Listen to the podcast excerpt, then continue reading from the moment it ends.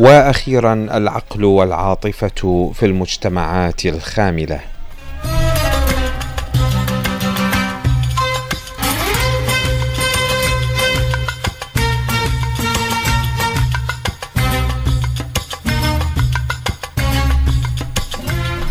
دائما وعبر التاريخ وفي كل المجتمعات السياسيون يخدعون الطبقات العاطفية اللي الناس تشتغل بالعاطفة. يعني يدخلوا لهم بمدخل الدين ممكن يدخلوا لهم بمدخل العشيرة أنه أنا سياسي ومن عشيرتك ولازم تنتخبني ولازم كذا.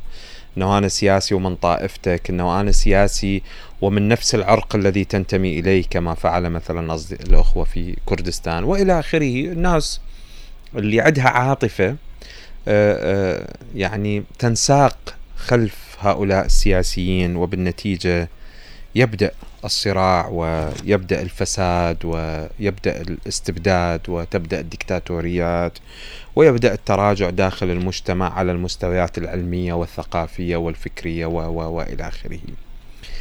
طبعا ال ال هسه واحد يقول ما العمل؟ العمل هو دائما في قراءة الواقع، يعني تجريد هذا السياسي أو آه الشخص الذي يتعامل بطائفية مع الناس أو الشخص الذي يتعامل بعاطفة مع الناس تجريده من هاي العواطف وقراءته كبشر.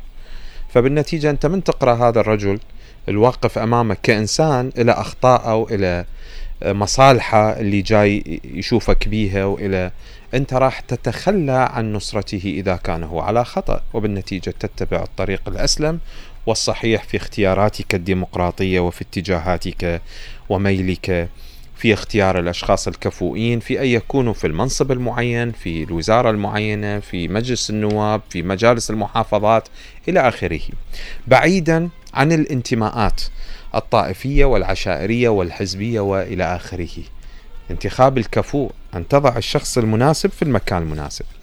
للأسف في مجتمعاتنا تدب العاطفة في هذا الموضوع فتحول المجتمع إلى مجتمع منساق خامل.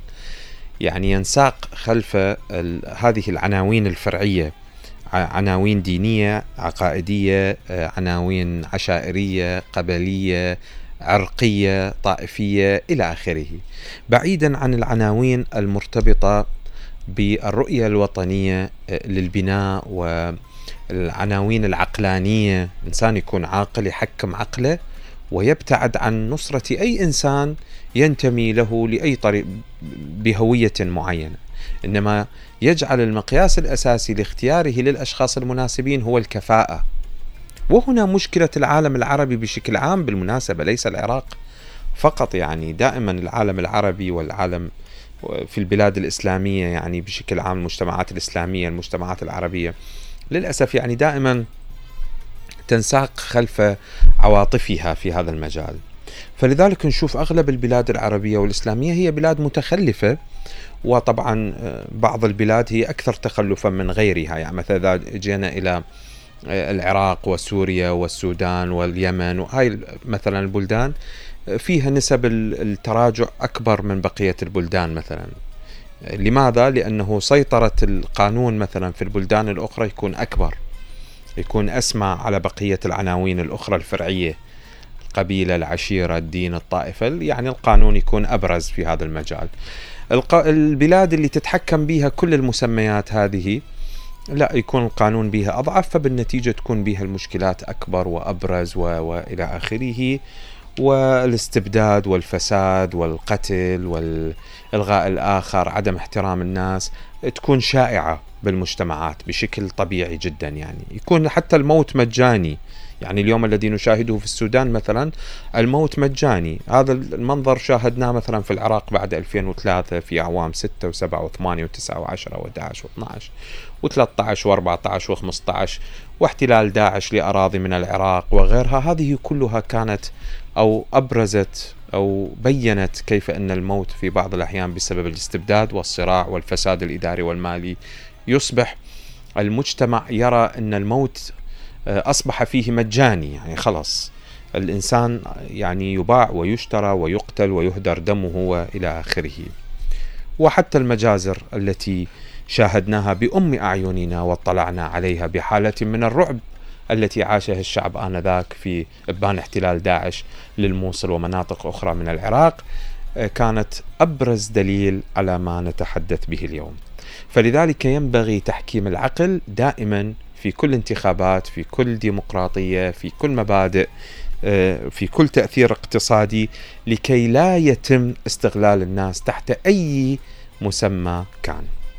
العقل والعاطفة في المجتمعات الخاملة عبد الخالق كريم العقل والعاطفة في المجتمعات الخاملة. في كل العالم ثمة طبقتان. الأولى مثقفة تأخذ على عاتقها زمام التفكير وطبقة هادئة أو خاملة أو حتى أمية تنتظر الأفعال التي تقوم بها السلطة. ولهذا فإن السلطة تكون على الدوام في صراع مع الطبقة الأولى ومستهدفه الطبقة الثانية لكي تنمي دورها وتزيد عددها. ليس من ناحية الفعل الثقافي أو الوعي بالمسؤولية بل بما هو مؤثر فيهم من الناحية العاطفية التي تعمل عليها من أجل إبقاء هذه الطبقة تحت يدها.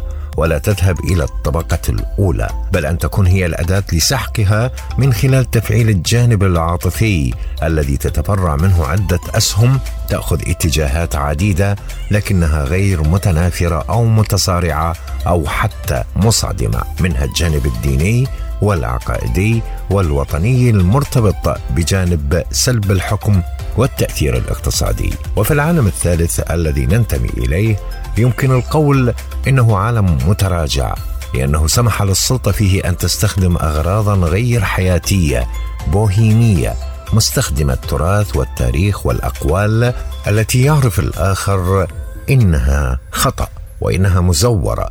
لكنه لا يؤمن بالتفكير بقدر ما يؤمن بالطاعة.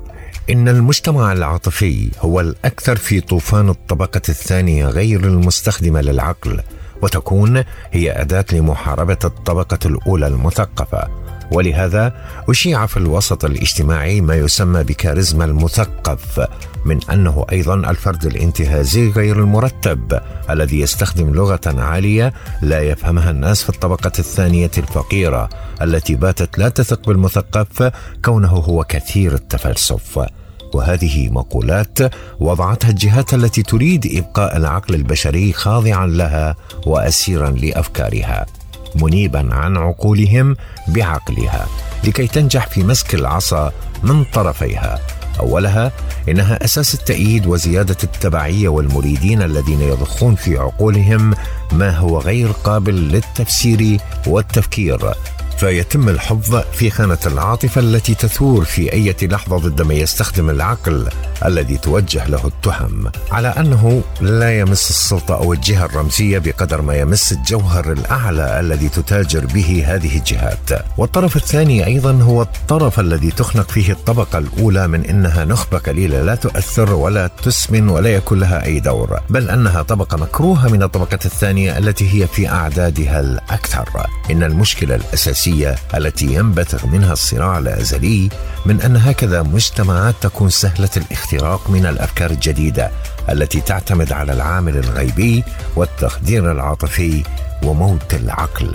لهذا نرى إن مجتمعات مثل هذه التي تكثر فيها الصراعات لن تتحقق فيها المراد الاجتماعي وأيضا لن يزداد فيها عدد مستخدمي العقل لأنهم أيضا معرضون إلى التصفية أو أن كلامهم لا يقنع من سلم عقله فما هو أمامه غير مقنع أمام ما تكدس في عاطفته من تحشيد من أن الحياة لا تعني إلا الطاعة.